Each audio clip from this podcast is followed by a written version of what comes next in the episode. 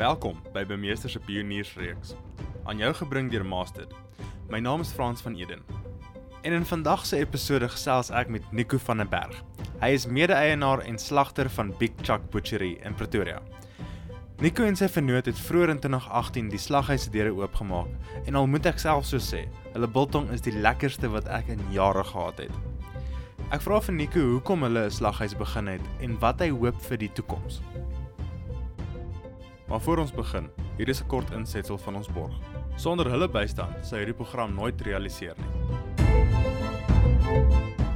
Kontantvloei en belasting is onderwerpe waaroor baie mense tot laat in die aande wakker lê. Wat as daar 'n manier was om die kontantvloei te verbeter terwyl hy ook op belasting bespaar? Prioritize kan hiermee help. Ons is rekenmeesters en belastingpraktisyns. Ons spesialiseer in kontantvloei en belastingbeplanning, belastingstrukturering en winsmaksimalisering.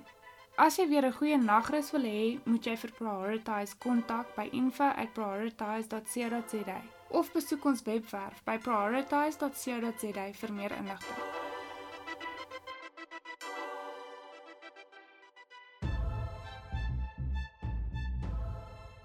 Kyk, uh, ons het 'n klein dorpie op nie groot geword.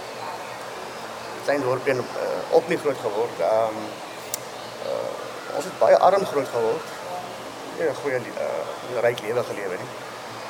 Ehm um, maar van daar af ek het nooit 'n nooit 'n passie gehad vir vleis nie. Ek het, ek het eintlik aan die bande en uitlaatstelsel bedryf groot begin. Nooit nooit gedink ek sal by vleis vleis verwerk. So jy het begin met ehm um, in die motorbedryf.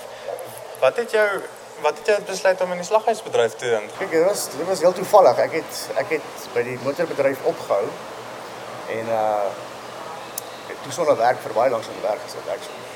En my broer het toe vir 'n maatskappy op Brits gewerk. Uh groot groot maatskappy uh, slaghuis. En uh die eienaar van die slaghuis het my kans gegee om begin werk. Ek het eintlik begin werk as 'n as 'n as 'n uh, hoe sê jy, 'n casual.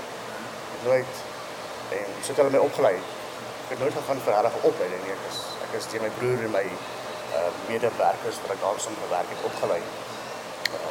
Uh, snit vir snit elke ou elke ou mens het geleer. Ek het so 2 jaar gewerk voor ek in 'n bestuursposisie gesit is. Ja, dit is hard gewerk. En jy weet ouers nou nie by by plek nie. Ek het ek het hard gewerk. Ek het gedruk. Ek het na ure gewerk. Deur nag baie keer gewerk. Uh, so het ek 'n passie ontwikkel ontwikkel vir vleis en ek het uh, was 20 jaar 20 jaar by die maatskappy. Sjoe, 20 jaar. Dis 'n baie lang tyd. Tot wanneer was dit? Kyk, ons het so 10 jaar terug, so ek lieg, nee ek lieg, dit sal so 9 jaar terug. Toe gee die eienaar van uh wie ons werk het ons 'n uh, uh, geleentheid om om op 'n ander plek te gaan werk. Toe maak hulle slaghuis in Been Pretoria ook. Uh maar klein slaghuisie, ons het hom begin die slaghuis was 6 maande toe. Uh basies bankrot gespeel. So hy het hy het 'n slegte naam gehad en uh ek en my vrou het het kans gekry om te begin, weer oor te begin. Ons het begin, ons baie stil begin. Uh maar ons het hom opgebou. Ons het kliënte gaan soek. Ons het uh ek sê baie baie promosies gehou. Uh ons het plek opgetel en ons was daar vir 8 jaar. Dat ons 'n plek bestuur het.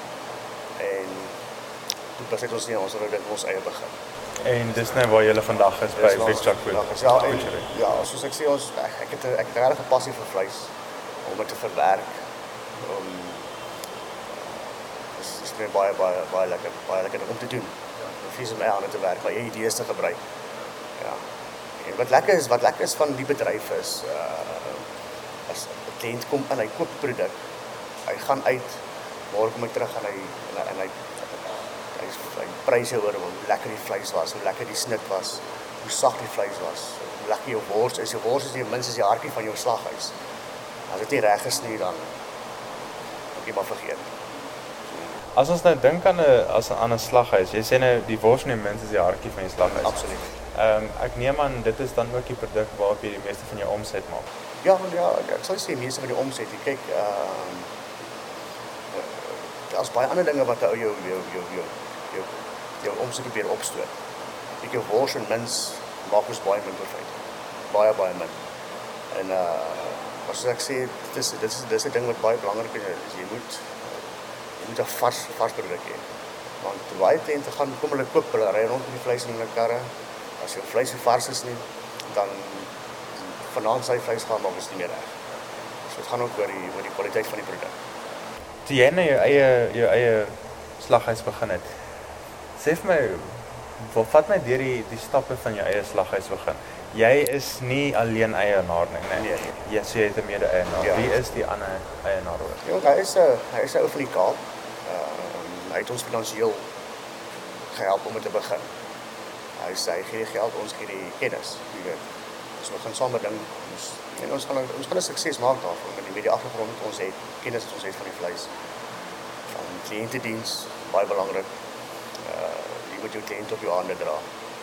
Uh ja, dis sê hy hy hy geen insaag by die slag. Okay, hy, hy het net finansiëel, maar hy hy's nie hier nie.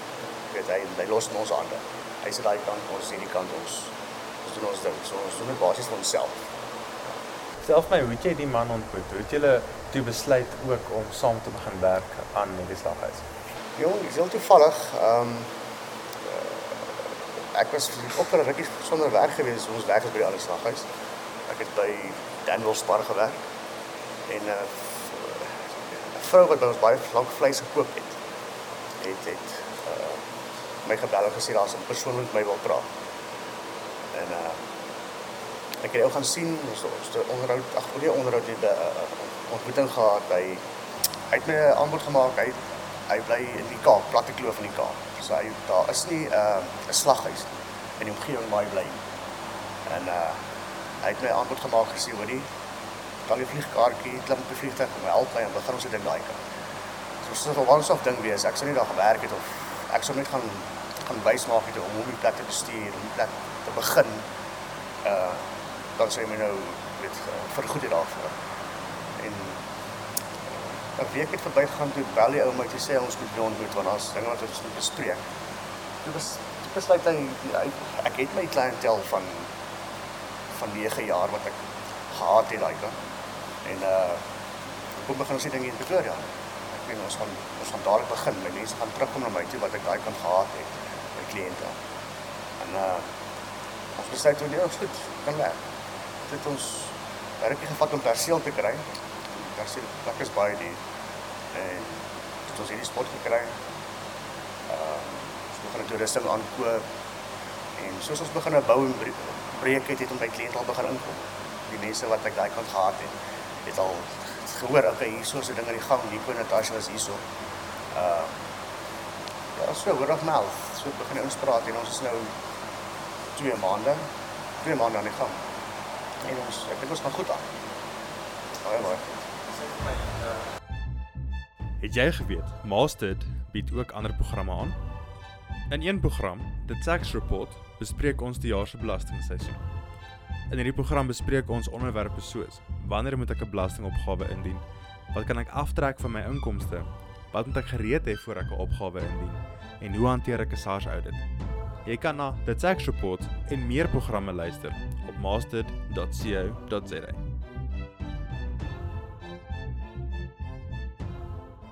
Om jy eers laggies te begin, daar's natuurlik baie toerusting wat jy moet koop. Ja. En hoe het julle die toerusting gesource as ek dit sou kan vra? Natuurlik het jy nou ondervinding deur die jare opgebou, Ja. maar jy kan nêrens suksesvol wees as jy 'n vreeslike groot kapitaal uitleg het wat jy nie kan terugwerk Ja. met tyd nie. So, hoe het jy die regte prys gekry vir jou toerusting? Kyk, ons het maar gaan rond shop. Ons het ons het baie rond gery. Ehm ja, ons is ons het Pretoria plat gery. Gaan kyk na pryse, ook gekyk natuurlik na die regte ding. Hoor jy jy, appie koop 'n 'n toerusting wat jy oor 'n maand moet jy nou die ding vervang. Jy moet die ding jy moet jy gaan lank hou. Vir jou waarde vir jou geld gaan gee. En uh ons het ek sê ons het maar by ons drie verskillende plekke gekoop wat ons toerusting aangekoop het. So ja, ons ons het die reg gekry om die wat die job kan doen. Dis as jy ons plek slag is jy kan nie net 30 kg mens bors op beslag maak nie. Ons ons maak 100 kg bors op beslag. So jy het ten minste nodig om daai goed te verwerk in in in 'n kort tyd. Met die slaghuis wat natuurlik nou begin het, van jou kliënte is ou kliënte. Nou mense het altyd die ding waar 'n uh, 'n kliënt volg sy slagter baie keer rond. ja. En dit help nogal met julle industrie. Ja, nee baie. En maar waar kry jy die res van jou kliënte? Kyk ons uh, bemarking, ons het uh, begin met uh, koerantadvertensies. Ehm um, ons het die rekord geadverteer voorblad en toe middelblad. Ehm uh, dit het gehelp. Dit het ingekom met die met die oor die hele spesiaal op dit vir die week. Ons het 'n koerant gekry. Maar nie so ons is ook baie so groot terugvoer gekry met die koerant. Die Dit is 'n kontrak met Lekker FM. Hulle adverteer van 9:00 die oggend tot uh 6:00 die nee, ek lieg, 3:00 die middag. Adverteer hulle ons so deur die deur die uh deur die dag. So dit help. Dan kom kliënte in wat wat sê hulle hoor op die radio ons het hierdie specials en dis 'n nuwe slaghuis. Maar self die ouens in die omtrek, hier omgewing is is baie woonstelle. Mense wat nie vervoer het nie, wat staat maak op loop hier na toe, loop so intoe. Baie van hulle, baie van daai kliënte kom koop nou uiteindelik by ons. Ek kry ou wat inkom, hy koop die R50 se wors. Het dit baie gekry. Ek kry dit nog steeds baie. Koop R50 se wors om te gaan toets. Nee, jy gaan toets mos eers ou se vleis. En dan kom hy terug en dan koop hy 'n maand van. Hoeveel herhaal kliënte het julle nou in die afgelope 2 maande gekry? Baie. Ek sal sê ek almal wat al gekoop het, kom weer terug. Ja, ons het ons het ouens wat nou vandag baie bestelling, baie van my ou, nie ou kliënte nie, uh, ouens wat nou al gekoop het. Wat bestellings in ingesit vir die vir die vir die naweek. Ons gaan daar lekker besig wees. Jy het genoem dat jy lekker FM gebruik om julle te adverteer. Wat is die rede? Kan ek maar Jong die ouetjie die ehm um, uh uh uh weet nie wat is hy van die van die van die stasie nie. Hy, hy is ook 'n omroeper, maar hy het hier ingeval, jy weet sy uh, spesiaal hier voor ons deur gegooi en uh, 'n goeie bemarking gedoen vir homself vir lekker FM. En uh sy pryse is, hulle pryse is baie goed. Hulle is baie baie goedkoop. En uh dis maar ek kom kom ons hom gekies het. Ons hulle gevat het. So dit sê dat julle hulle gaan soek het net. Laat my julle Nee, dit maar eintlik ons ons sou later van tyd op radio adverteer, maar uh ons ons, ons weet nie. Ja, so baie stasies. Jy weet uh, marketing is duur. Ad, advertensie is baie duur. En jy het die dag het jy ingekom en sy pryse vir ons hier gegooi, dit was baie goedkoop. En so het ons hom hulle maar gebruik. En soos ek sê, ons het al terugvoer gekry van hulle van van kliënte van wat gehoor het op die radio. 'n baie, baie lekker stasie. Die raserige stasie maar. Uh, maar baie lekker. Hoe trek julle as ek dit so kan stel? Hoe trek julle waarop julle advertensies spandeer? Want dit op die einde van die dag gaan 'n uh, besigheid oor return on investment. So beteken as ek 1000 rand spandeer op radio advertensies, wil ek ten minste uh, 10%, 20%, 30% return on investment hê. Ehm um, bemarking is natuurlik 'n moeilike ding. want Bemarking is nie altyd net ek spandeer nou geld kliënte kom môre by die deur uit. Baie keer gaan dit oor hoe lank die mense van jou weet. Hulle hoor gereeld van jou en met die tyd begin hulle dink ek wil hier na hierdie ou toe gaan, ek wil hier na hierdie ou toe gaan. Eendag besluit hulle om na uit te gaan. En as jy nie konstant daai bemarking voor hom het nie, dan kom hy nooit oor nie. So dis natuurlik 'n groot deel van bemarking. Maar hoe maak julle seker dat die geld wat julle spandeer, ehm um, en hoe toets julle? Met byvoorbeeld sê die mense vra jy vir die mense waar jy van ons gehoor is dit in die gesig is, dan weet jy okay, hierdie is van radio af gewees of hierdie is van die koerant af gewees. So hoe weet jy waar om jou jou advertensie begroting te spandeer? Ja. Dis eintlik 'n baie moeilike vraag. Net soos ek sê, ons ons ons begin nou, ons is 'n nuwe nog baie rou uh besigheid. Uh ons ons ons gooi eintlik baie geld rond nou om die mense van ons te laat weet. So ons het nie regtig ons ons ons wil nie regtig winste daai uithaal nie. Ons wil net hê die kliënte moet inkom en sien wat ons het. Skoon slaghuis, vriendelike diens. So ons gee nie regtig om. Of, of, ons het hier met tyd sal ons seker aanpas. Jy weet, ons moet ons moet iewers begin 'n winste maak. 'n Winste wys. Ons moet begin salarisse trek. Dis die kinders waarvoor ons moet sorg. Maar soos ek sê, ons moet die ons moet die slag eers op die map sit. Ons moet op die map kom met ons kan begin besig raak. Weet as ek sê as ek praat van besig, dan ek wil nie syfers noem nie, maar ons het al ons kliënte gehad op 'n naweek wat buitekant gestaan het het om in te kom. So vol die slag is was. Ja. Dit dit is dit is wat ons al gehad het. En dit dit was 'n konstante ding, dit was nie net een keer nie. Dit was einde van die maand nie. Naweke was ons elke naweek besig.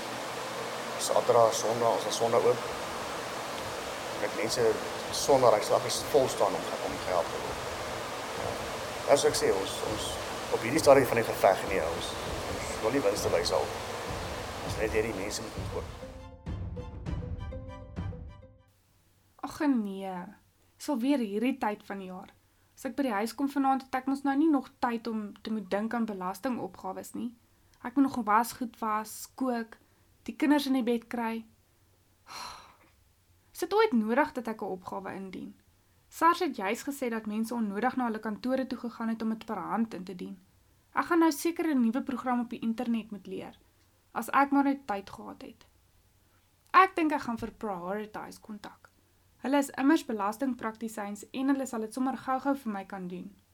Ek gaan hulle sommer nou e-pos by info@prioritize.co.za. Gelukkig is hulle fooi net R750 wat heel bekostigbaar is, veral as ek nog geld kan terugkry by SARS.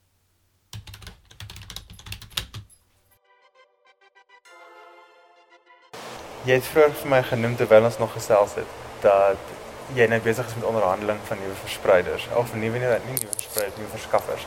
Ja. Hoe belangrik is die onderhandeling van pryse, afleweringsdae, betalingsterme vir julle en waarvoor mik julle wanneer julle gaan onderhandel? Kyk ons ja, uh ons sien ons consistency. Die ouens moet vir ons kan 'n uh, diens lewer wat hulle gister gelewer het. En uh consistency hulle moet produk in voorraad hê as dit nodig het. Ek en ek en vir die kliënt sê hoor hierso nou ek het so byvoorbeeld nou die naweek varkbout en blad op spesiaal. En uh ek het my vleis bestel om dit te kan te kan doen vir jou spesiaal te kan hardloop. Ja, kom jy ou en bel my sê hoor ek het die vark in voorraad. Dit is nie reg. Ek nie vir die kliënt sê hoor ek het dit goed nie, ek het dit op spesiaal. Dis dis dis baie belangrik en uh pryse uh, pryse op die langer run gaan ook baie belangrik wees ons moet vir ons kliënte kan goedkoop, ons moet bietjie goedkoper wees as die ouens rondom ons. Ek weet hier's baie slaggers in hierdie die af in die straat rondom ons. Ons moet dan bietjie bietjie kompeteer uh, sê mens uh my my Afrikaans verloor. Uh competitive wees met die ander ouens, weet. Uh dit is eintlik baie belangrik. Hier's nou waar die kliënt instap.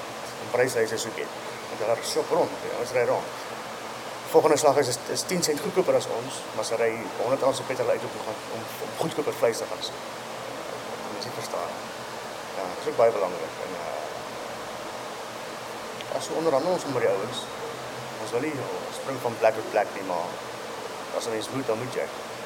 Weet die ouens by wie jy aankoop, sien ook hoe koop jy. As jy as jy weer gereeld binne koop, dan gaan hulle vir beter pryse gee. Wat kan ons van julle verwag nou in die nabye toekoms? Ehm um, ons het 'n rukkie terug gesels. Jy het my gesê jy wil uitbrei, jy wil 'n spesialiteits ehm um, slaghuis word. Ons wil Big Chuck Butchery in Sit Solar uh uh franchise maak. Dit was 'n Sit Solar in Bloemfontein. So daar Chuck reg langs hulle oopmaak en natuurlik in Platte Kloof. Dis ook 'n Sit Solar en ons wil ook 'n Chuck begin.